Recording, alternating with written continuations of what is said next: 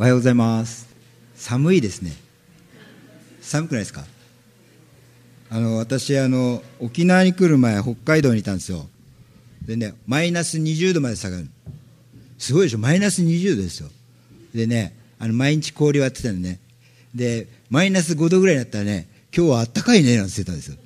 それが今はね15度ぐらいになったら寒い寒いって言ってもう日さガタガタしてますけど。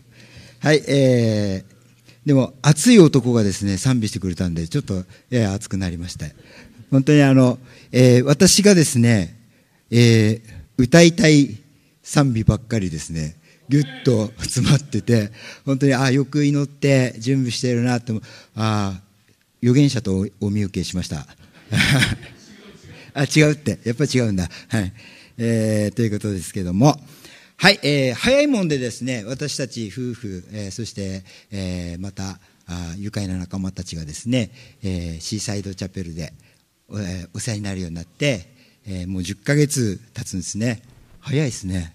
えー、皆さんがあのとても温かく、えー、迎えてくださったので本当に、えー、感謝しておりますありがとうございますで、えー、先週はですねあの比嘉先生が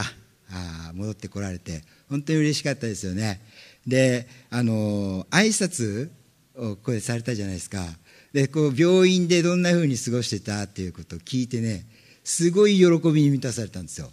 あのこんなふうに名前を覚えましたとかこんなふうに関係を作っていきましたって。でそれであそこに、えー、ピーター先生が、え、行ってバイオリンを弾いたりね韓国チームの方が行って歌を歌ったりとかして福音が語られたわけですよ。関係を作っていく中で神様と出会うチャンスができていくっていう。そして、えー、それがねすごいなと思ったんですよ。転んでもただじゃ起きないっていうかねこれが伝道者だと思ってねあのすごいかっこいいなと思ったんです。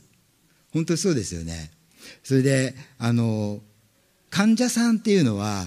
病院に行ってこうまあサービスをというか受ける側ですよね。受ける側なんだけども受けもちろん受けたんだけども受けながら与えたんですよ。イエス・キリストと出会う機会ですよ。もちろんリハビリとか治療とかっていうのはとてもいいものです。だって元気になって帰ってくるんですからそれはいいものじゃないですか。だけど人間が人に与えうるものの中で歌うるものの中で一番いいものっていうのはイエス・キリストとの出会いです。イエス・キリストこのお方をこう紹介するっていうのがね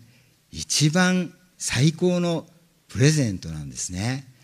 それを与えたっていうのがすごいこれを聞いてですねなんかすごい嬉しくなったんですよね。でまたそれによって、え教会にまたつながった。これからも来てくれる人がいるっていう話を聞いてね、えー、この良い知らせを伝える人の足はなんと美しいことかって聖書に書いてありますけど。日川先生人に支えられて連れられてね病院に行ったんですよ。ところがね病院から帰ってくるときは連れて帰ってきたんですよ。こんなすごいことないですよね。感謝です、えーはい、アーメン。感謝感謝。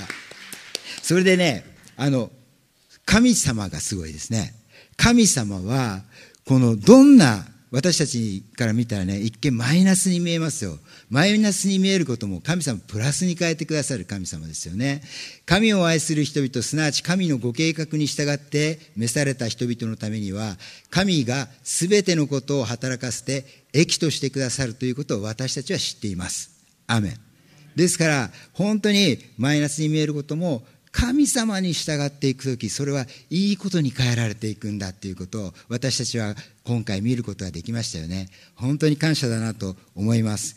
神様は低いものを高く上げて持ってないものを持たせてそうやって私たちを満たしてくださる、えー、先週のメッセージで、えー、あなたの一生良いもので満たしてくださるってそういう言葉があったと思うんですけども、えー一生ね神様は悪いものを取って良いものを入れてくれる。そのようにして何て言うんですかねオイル交換じゃないけどこう私たちをねいい人生にいい人生に変えてくださるっていうのが本当に私たちが信じている、え、神様ですね。感謝します、えー、そして今日のところは手もて、えー、手もてへの手紙第1というところです、えー、1章の12節から17節。ここから「あなたは見本です」というタイトルでメッセージを取り次いでいきます、えー、ご一緒にお読みしましょう。一章12節から17節です。ではご一緒に拝読しましょう。3はい。私は私を強くしてくださる私たちの主キリストイエスに感謝しています。キリストは私を忠実なものと認めてこの務めに任命してくださったからです。私は以前には神を冒涜する者迫害する者暴力を振るう者でした。しかし信じていない時に知らないでしたことだったので憐れみを受けました。私たちの主の恵みはキリストイエスにある信仰と愛とともに満ち溢れました。キリストイエスは罪人を救うために世に来られたという言葉は真実でありそのまま受け入れるに値するものです。私はその罪人の頭です。しかし私は憐れみを受けました。それはキリストイエスがこの上ない寛容をまず私に示し私をご自分を信じて永遠の命を得ることになる人々の洗礼にするためでした。どうか世々の王すなわち朽ちることなく目に見えない唯一の神に誉れと栄光が世々限りなくありますように。アーメン。お祈りします。天の父さん今から神様の言葉を御言葉をメッセージしていきますけれども準備してきましたけれども神様ご自身が私たちに語ってください。あなたの言葉はすべて誠です。あなたの言葉は生きていて力があります。私たちを作り変えてくださる神様の言葉に感謝いたします。主を語るこのものもまた聞く一人一人も神様の言葉を神様の言葉としてしっかり受け止めることができますように。そして神様の言葉によって養われるものとなっていくことができるようにこの時を祝福しお持ちください。イエス・キリストの皆によってお祈りします。アメン。はい、えー、感謝します。えー、っとですねあのこのテモテへの手紙っていうのはテモテさんというあ若い伝道者というかですねあの教会の指導者がいたんですけれどもこの、えー、テモテという人はどうもですね、えー、パウロと一緒に伝道してですね、えー、パウロにあのとっても可愛がられていた。すごくねあの長い時間パウロと一緒に過ごしてで一緒に働いたみたいなんですね。そしてパウロはこのテモテのことを誠の我が子って言ってるんですけど本当に我が子のように、えー、パウロはですねこのテモテのことを心配して、えー、そしてその監督として、えー、働いているテモテに対してこういうふうにしようねとかあまたはあの励ましとかね、えー、そういうことのためにこの手紙を書いてるんですよ、えー、そういう手紙です、えー、そしてパウロ自身はあそのいろんな教会を作ってそしていろんな教会の監督たちまたは兄弟姉妹たちを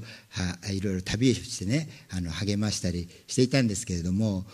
それはねとっても困難の連続だったんですね。あの鞭で打たれたりとかあの石石を投げられたりとかですねある時はパクられてあの留置所に入ってそれで留置所から出てですねやったシャバの空気はうめえななんて言ったらですねまた鞭で打たれたりとかですねそんなことの連続だったわけですよ。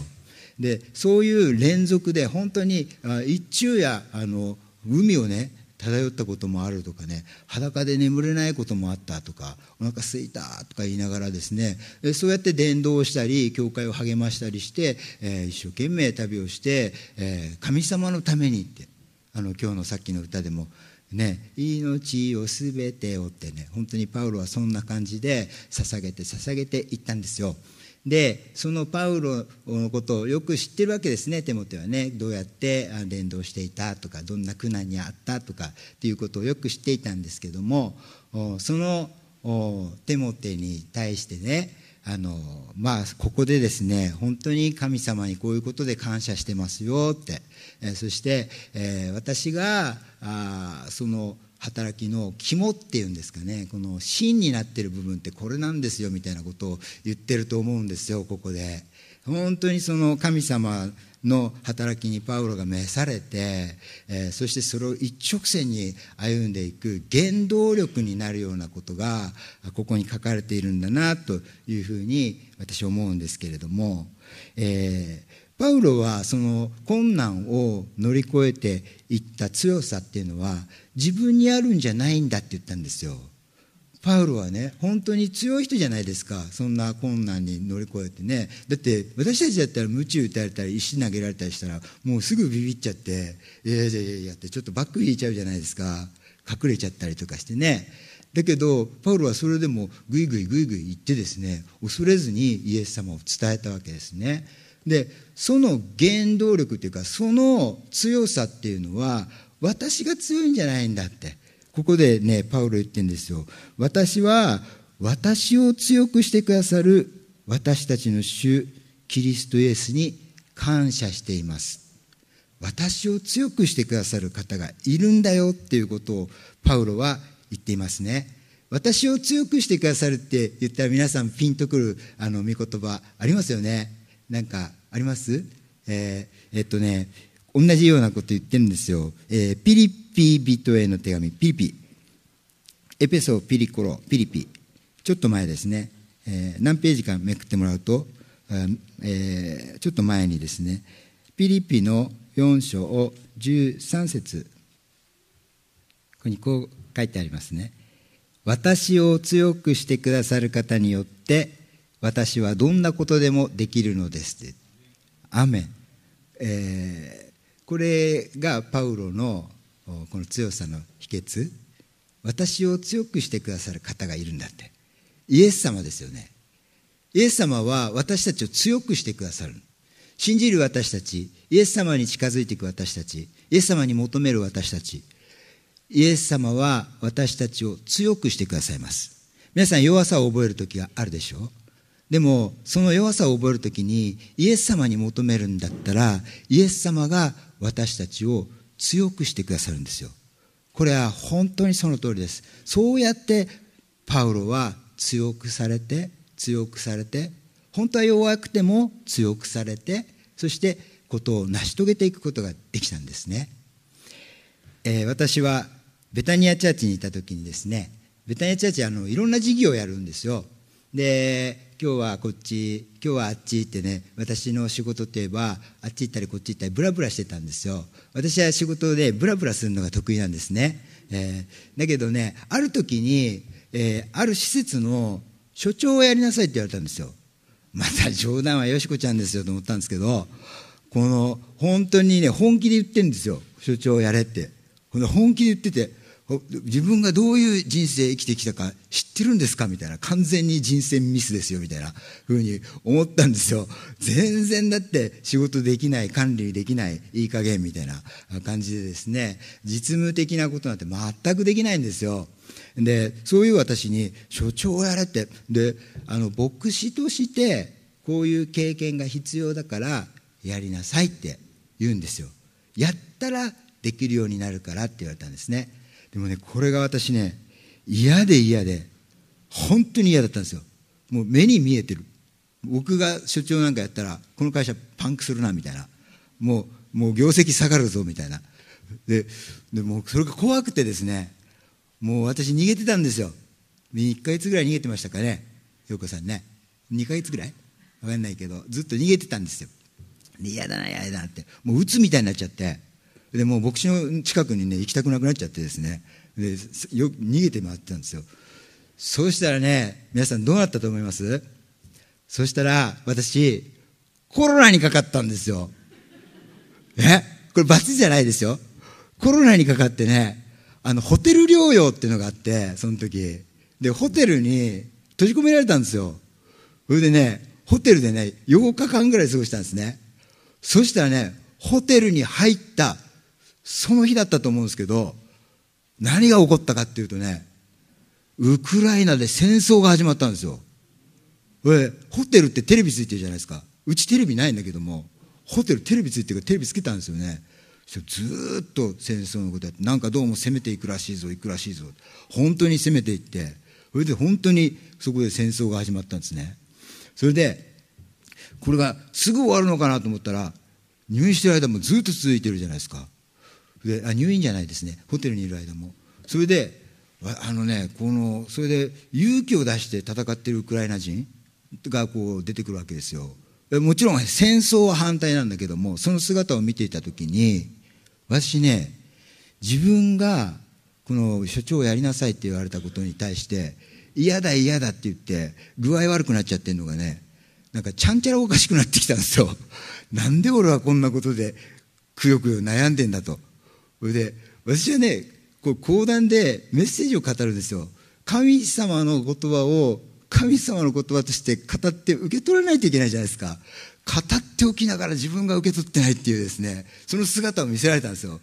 私は私を強くしてくださる方によってどんなことでもできるのですって皆さんの前で言っておきながら私はできないって言ってたんですよ。それがねすぐバカみたいだなと思ったんですね。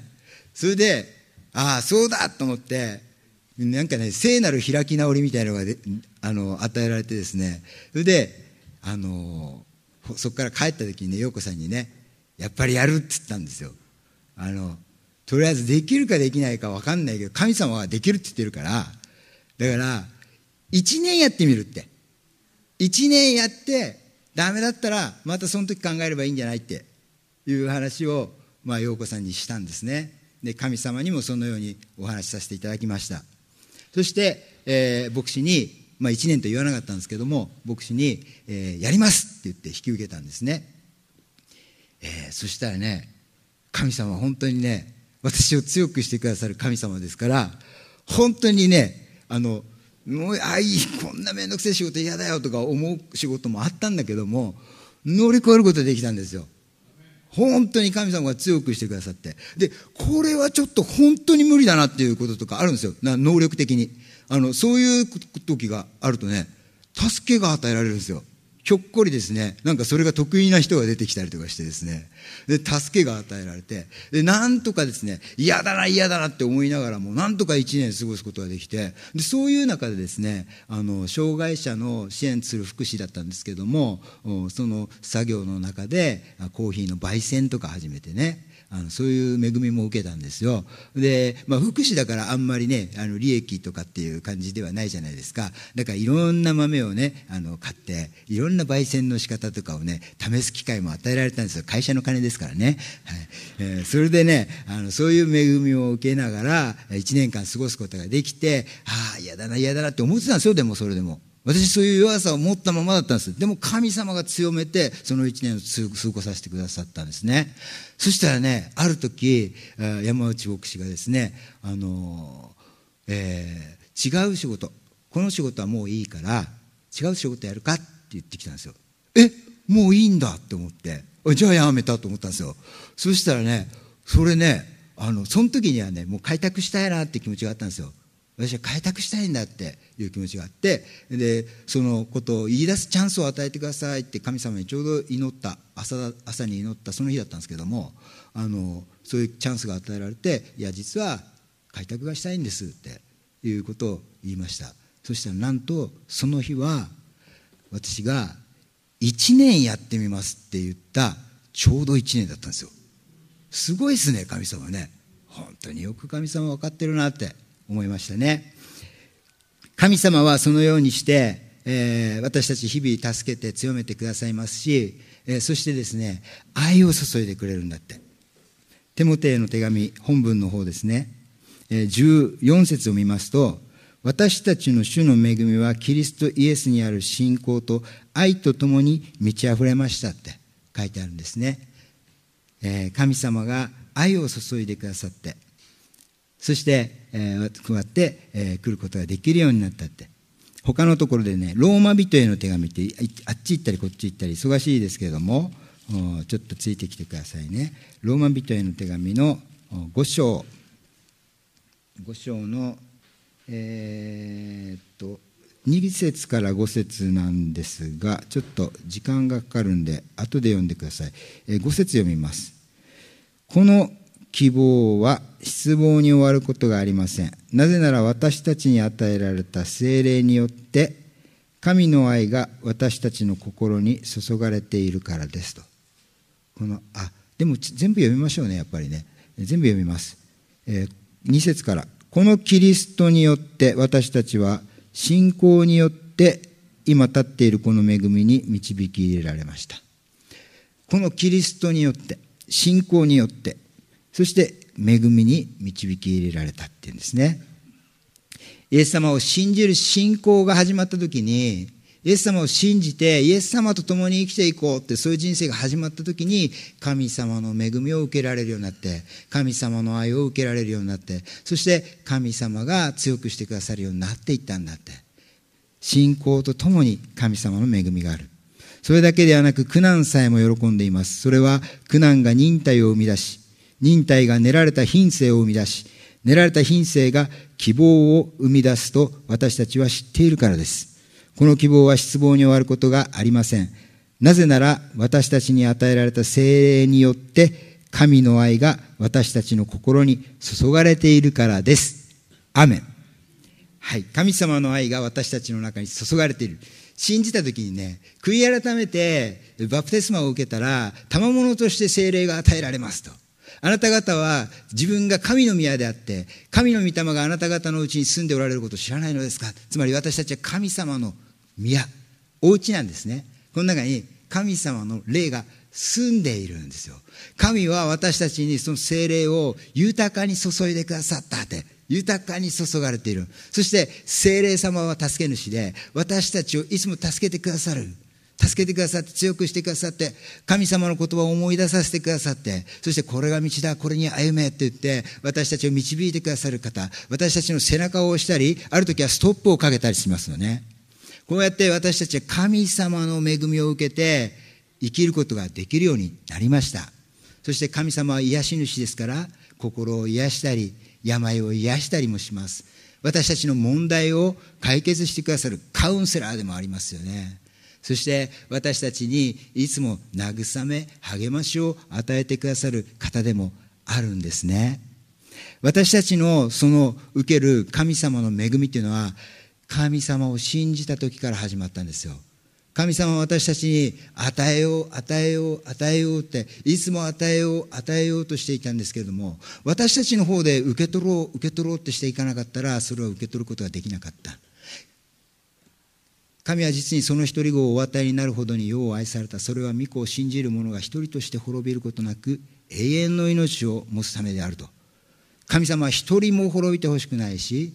神様は本当にみんなを神様の子供としてそして本当に神様の幸せの中幸いの中を歩んでほしいと思ってるんですけどもそれは私たちが信じた時にそういう恵みを受け取ることができるようになった永遠の命を受けることができるようになった。ということなんですね。皆さんいろんなきっかけがあって教会に来たと思います。私もそうでした。いろんなきっかけがあります。ある人はお金の問題。ある人は病気。ある人は自分の心がいつも窮屈だ。いつも変な考え方をしてしまう。霊的におかしいとかね。ある人は悪い習慣かもしれないし家族の関係かもしれないし生まれつきに一りぼっちだったかもしれない施設で育った親の愛なんか知らないっていう人もいる。いろんな問題を抱えて教会に導かれます。ある人は何も問題ないけどクリスマスだから教会に来ました。という方がいてこういう方はクリクリっていうらしいですね。クリスマスだけクリスチャン、はい。えー、いろんな入り口があっていいんですよ。そして神様はそのいろんなことに解決を与えてくださって癒しもする問題も解決する力も与えるそういうお方です。マルチなんですね。だけどこれが救いではないんですよ。これがきっかけでもいいけどもこれが救いではないんですね。それは救いっていうのは何なんだろうかって。もっといい自分になりたい。なれますよ。イエス様を信じて神様の言葉に従っていったらもっといい自分になれるし自分の悪いとこも治っていくかもしれない。だけどもそれが救いではないんです。今日のところで肝となる部分というのはここです。15節。キリストイエスは罪人を救うために世に来られたという言葉は真実でありそのまま受け入れるに値するものです。私はその罪人の頭です。キリストイエスは罪人を救うために世に来られたという言葉は真実。キリストイエスはつまりイエス様は罪人を救う救うってね、えー、イエス様は宣教を始めた時に開口一番こう言ったんですよ悔い改めようって言ったんですよ悔い改めて福音を信じなさいって神なんているか神様と関係ない神様の歩みがあるかもしれないけども望んでる生き方があるかもしれないけども私は私で行くっていうこういう生き方間違ってるよって悔い改めよう神の国ってこういうもんだよってイエス様はずっとずっと福音の宣教をしながらですね神の国を解き明かしていった。こういうふうにこういうふうにこういうふうにって生き生き方を教えてくださったんですよね。でもそういう生き方とは全く関係ない生き方を私たちしてたんだけれども悔い改めてそしてイエス・キリストを主として生きるっていうことを始めたんですね。主主って主ですよ。主。イエス・キリストが主となる私たちの人生の主。私たちの行動の主。私たちが行動を決めるとき考え方を決めるとき生き方を決めるときイエス・キリストが主となるんだったらそれは神様に従っているということですね。でも私たちはクリスチャンになりました教会に通っていますって言いながらも自分が主であるっていうことがないとは言えないんじゃないでしょうか。どうでしょうか皆さん。私たちは本当にイエス様を主として歩んでいるでしょうか？私はこのメッセージを作るときに非常に困難を覚えました。なぜなら私にそうでない時間が多いからです。イエス様を主としていない時間が多いからです。そしてこの12節でねキリストは私を忠実なものと認めてこの務めに任命してくださったからですとパウロは言ってるんですけども私は自分が忠実ではないなと思うことが多いんですよ。でも神様はそうではなくそうではなくて罪人を救うために来てくれたんだって。罪人を不忠実なものを忠実なものに変えるために来てくれたんだって。私たちのこの自分勝手な生き方本当に私たちが罪人であった時にイエス・キリストが十字架にかかってくださったんだって聖書は書いてあるんですよ。罪人であった時にそのことによって神様の愛が示されてるって書いてあるんですね、えー、そしてパウロは私はその罪人の頭ですって言ってます。それは犯罪自慢とかそういうことじゃなくて本当にこんな私だったけれどもこんな私だったけれどもでもイエス様が私を救ってくれたんだ。私を神の子としてくれたんだ。私を義と認めてくれたんだ。だから私はこれからはこういう生き方をしていこうっていうふうに変えられていったわけですよね。そして16節を見てください。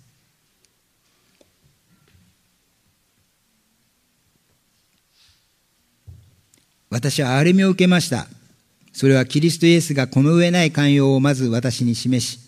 私をご自分を信じて永遠の命を得ることになる人々の洗礼にするためでした。こう書かれています。えー、憐れみを受けたんだって。憐れみを受けてですね、神様の恵みによって今の私になった。憐れみを受けました。でもそれは、キリストイエスがこの上ない寛容をまず私に示してくれたこの上ない寛容です本当に私たちねあの、まあうん誰かさばいちゃうこととかあります？皆さん。ありますか？ありますね。私もあるんですけどこのね先日ですねえー、どうしたら裁かないようになるかなっていう会話を誰かとしたんですね。でその時にやっぱ自分が罪許されたものだっていう自覚かな。だって誰かを裁く時ってそれってなんか誰かの1個か2個かそこら辺のやつを見っけてあの人はこうだああだって言うわけじゃないですか。だけど神様はその1個か2個僕のこと1個か2個じゃなくて全部ですよ。全部。もうとってもひどいことをしてきた全部をですね神様許してくれたんですよね。もう本当にねここじゃ言えないこともいっぱいあるんですよ。いっぱいあるけどもそれも全部許してください。皆さんここじゃ言えないこといっぱいあるでしょ。ないとは痩せませんよ。ありますよね。それ全部許してくれたんですよ神様。これ全部許してくれたからだからあの裁かない裁かないっていうかね。ああ全部許してもらった。だから俺も人許そうって。ああ俺もこんなもんなんだよなって思うとそうするとですねああ神様は何て言うんだろうね、えー、人を受け入れられるようになっていくっていうかねそういうおおらかさみたいなのが出てくるんだろうなっていう話になったんですよ。でこの救われるっていうことはその私たち罪を許されて神様の子供とされて永遠の命を持ちました。そして神様を礼拝し神様に祈りそして神様と共に歩むものになりました。それで終わりではないわけですよ。それで終わりじゃなくてそしてあのこの日々神様と共に歩みながらですねそしてですねあの神様を今度はね伝える側になっていく。皆さん一人一人がです。私たち一人一人がマタイのね福音書。また福、えー、マタイの福音書の、えー、5章。5章15節を見てください。5章15節、えー、また明かりを灯してマスの下に置いたりはしません。食台の上に置きますと。明かりを灯してあのマスの下に置いたりしないって。マスってあのピチピチ跳ねるマスじゃないですよ。魚のね、はい、知って分かってますよね。あのえっ、ー、とねマスってあの一升マス二升マスとかあの米とかねあれ測るマスね。あれの下にポコンなんて置いちゃったらね全然見えないですよね。全く見えない。だけどあの食台の上もうろうそくを立てる台明かり取りの台の上に置いてみんなが見えるようにしますよね。みんながああ明るいなって思うようにするって言うんですね、え私たちは光とされたって書いてあるんですよ。神様が私たち救ってくださったっていう事実がありますよね。この事実が私たちを輝かせて「さ輝け」って今日賛美にありましたけど輝かせてくれる。だから皆さんはあの私もそうですけども皆さんもそうですけどもイエス様と出会ってイエス様の愛とかイエス様の光とか受けるものになったんですよ。あの月ってあるじゃないですか月。月って夜出てたら満月とかだったら超明るいの分かります？でなんかライトとかなくても歩けますよね。あれ。あれ月が光ってんですか？あれ月光ってないんですよね。月が光ってんじゃなくて太陽が光ってて月があの光を受けて反射してそれであの地球まで光っちゃうっていうですね。すごいですよねあれね。月光ってないんですよ皆さん。あの僕たちもあの僕たちが光ってんじゃなくてイエス・キリストが光ってんですよ。アーメンじゃないですか。あのイエス・キリストが光ってんだけどもでも僕たちイエス・キリストが光ってんのにその光を隠しちゃう時があるんですよ。なんか隠しちゃう時ないですか皆さん。隠してるなーって思うことない？あありますよね。僕たちはねそのこのね隠してるなってああ私隠してるなって今日思う人がいたら本当にねこれね神様にね神様の前に私を輝かせてくださいって本当に神様の前に出て私たち私もねあの明かりになりたいですって、えー、私も誰かにあのいい影響を与えるようになりたい。神様に会ってイエス様に会っていい影響を与えるようになあああの人クリスチャンだからねって。ああ私も日曜日教会行ってみようかなって。あのそういうふうになっていったらいいなって思うんですよ。あの、えー、今日のもう一回本文見ますと、えー、テモテの手紙の、一章の、え、16節見ますと、え、ご自分を信じて永遠の命を得ることになる人々の洗礼にするためでしたって書いてあるんですけども洗礼、え、これはですね前の聖書では見本って書いてあります。見本。見本にするためだったって。で僕たちがつまりあの私たちが見本なんですよ。見本。であのあのあけぼのラーメンとか言ったらね見本があるんですよね。であこれうまそうだなとか言ってくるんですよ。であのユニクロとか行ったらあの L とか M とかサイズあるんじゃないですか。であれサイズあれこれ畳んであったら分かんないんですよね。であんまりあちこち広げてぐちゃぐちゃにして帰るのもあれだから。そしたらねちゃんとねあの見本がぶら下がってるんですよ。SML って。であれぶら下がってるからこうやってああこれ合うなとかやってそれで見るわけですよ。見本がもう袋に入ってたり金庫に入ってたりしたら見本じゃないですよねね段ボール箱とかに入ってこれ見本ですとか言って S はこれですとか言われてもさっぱり分かんないですよ私たちはクリスチャンで、神様の愛ってこんなに素晴らしいんだ。神様はこんなに私を強くしてくれるんだ。こんなに私の人生を変えてくれたんだ。こんなに私を癒してくれたんだ。私をいつも導いてくれるんだっていうことを私たちが分かっていて、そのいいものを持っていながら、そのいいものを隠していたら、見本を段ボール箱にしまっているようなものなんですよ。私たちはそのことを今一度悔い改めて、神様の前に出て行って、神様今日私が出会う人にいい見本となって、まあ、いい見本か悪い見本か分かんないですけども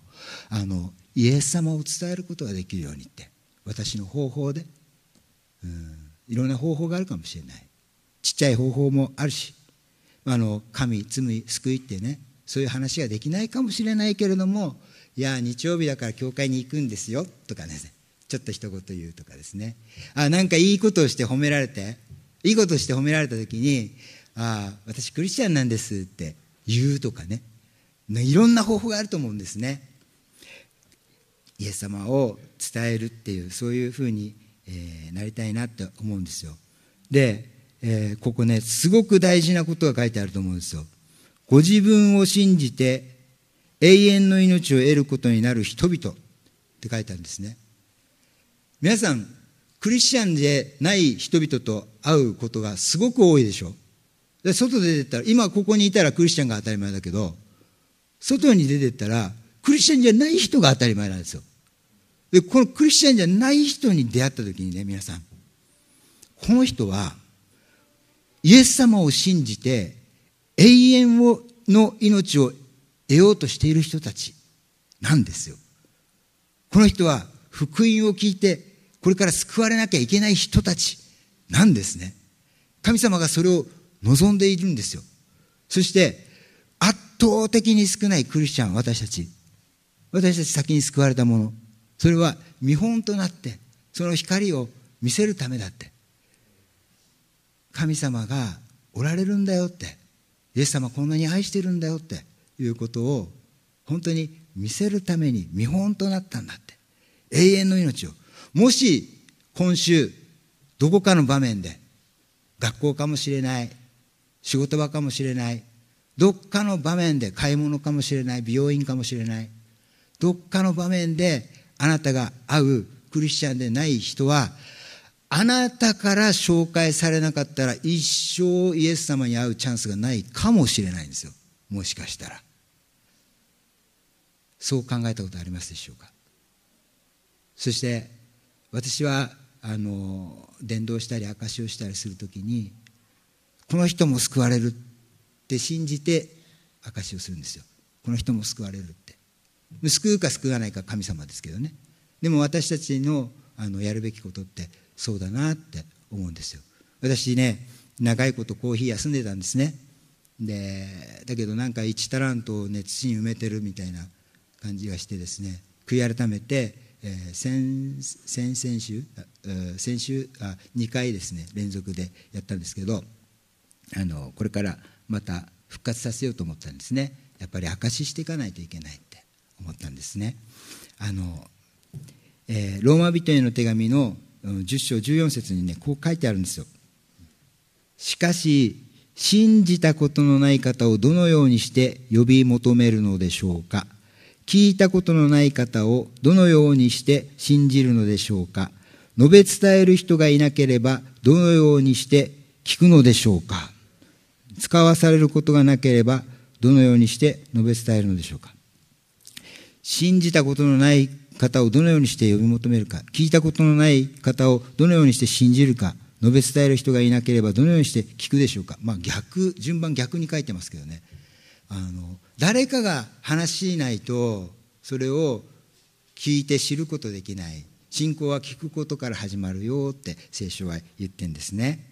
だからあの私たち一人一人が見本であって私たち一人一人が先に救われたものとしてこのあの伝えるね使命が与えられているんだって。一人一人に与えられてるんですよ。明日誰かに会った時ねその人クリスチャンだろうかクリスチャンじゃないだろうかってまず判断してください。クリスチャンだったらその人にイエス様を伝えられるようにって。もちろん伝えられない場面も出てくるでしょう。でもその時にねああ伝えられなかったな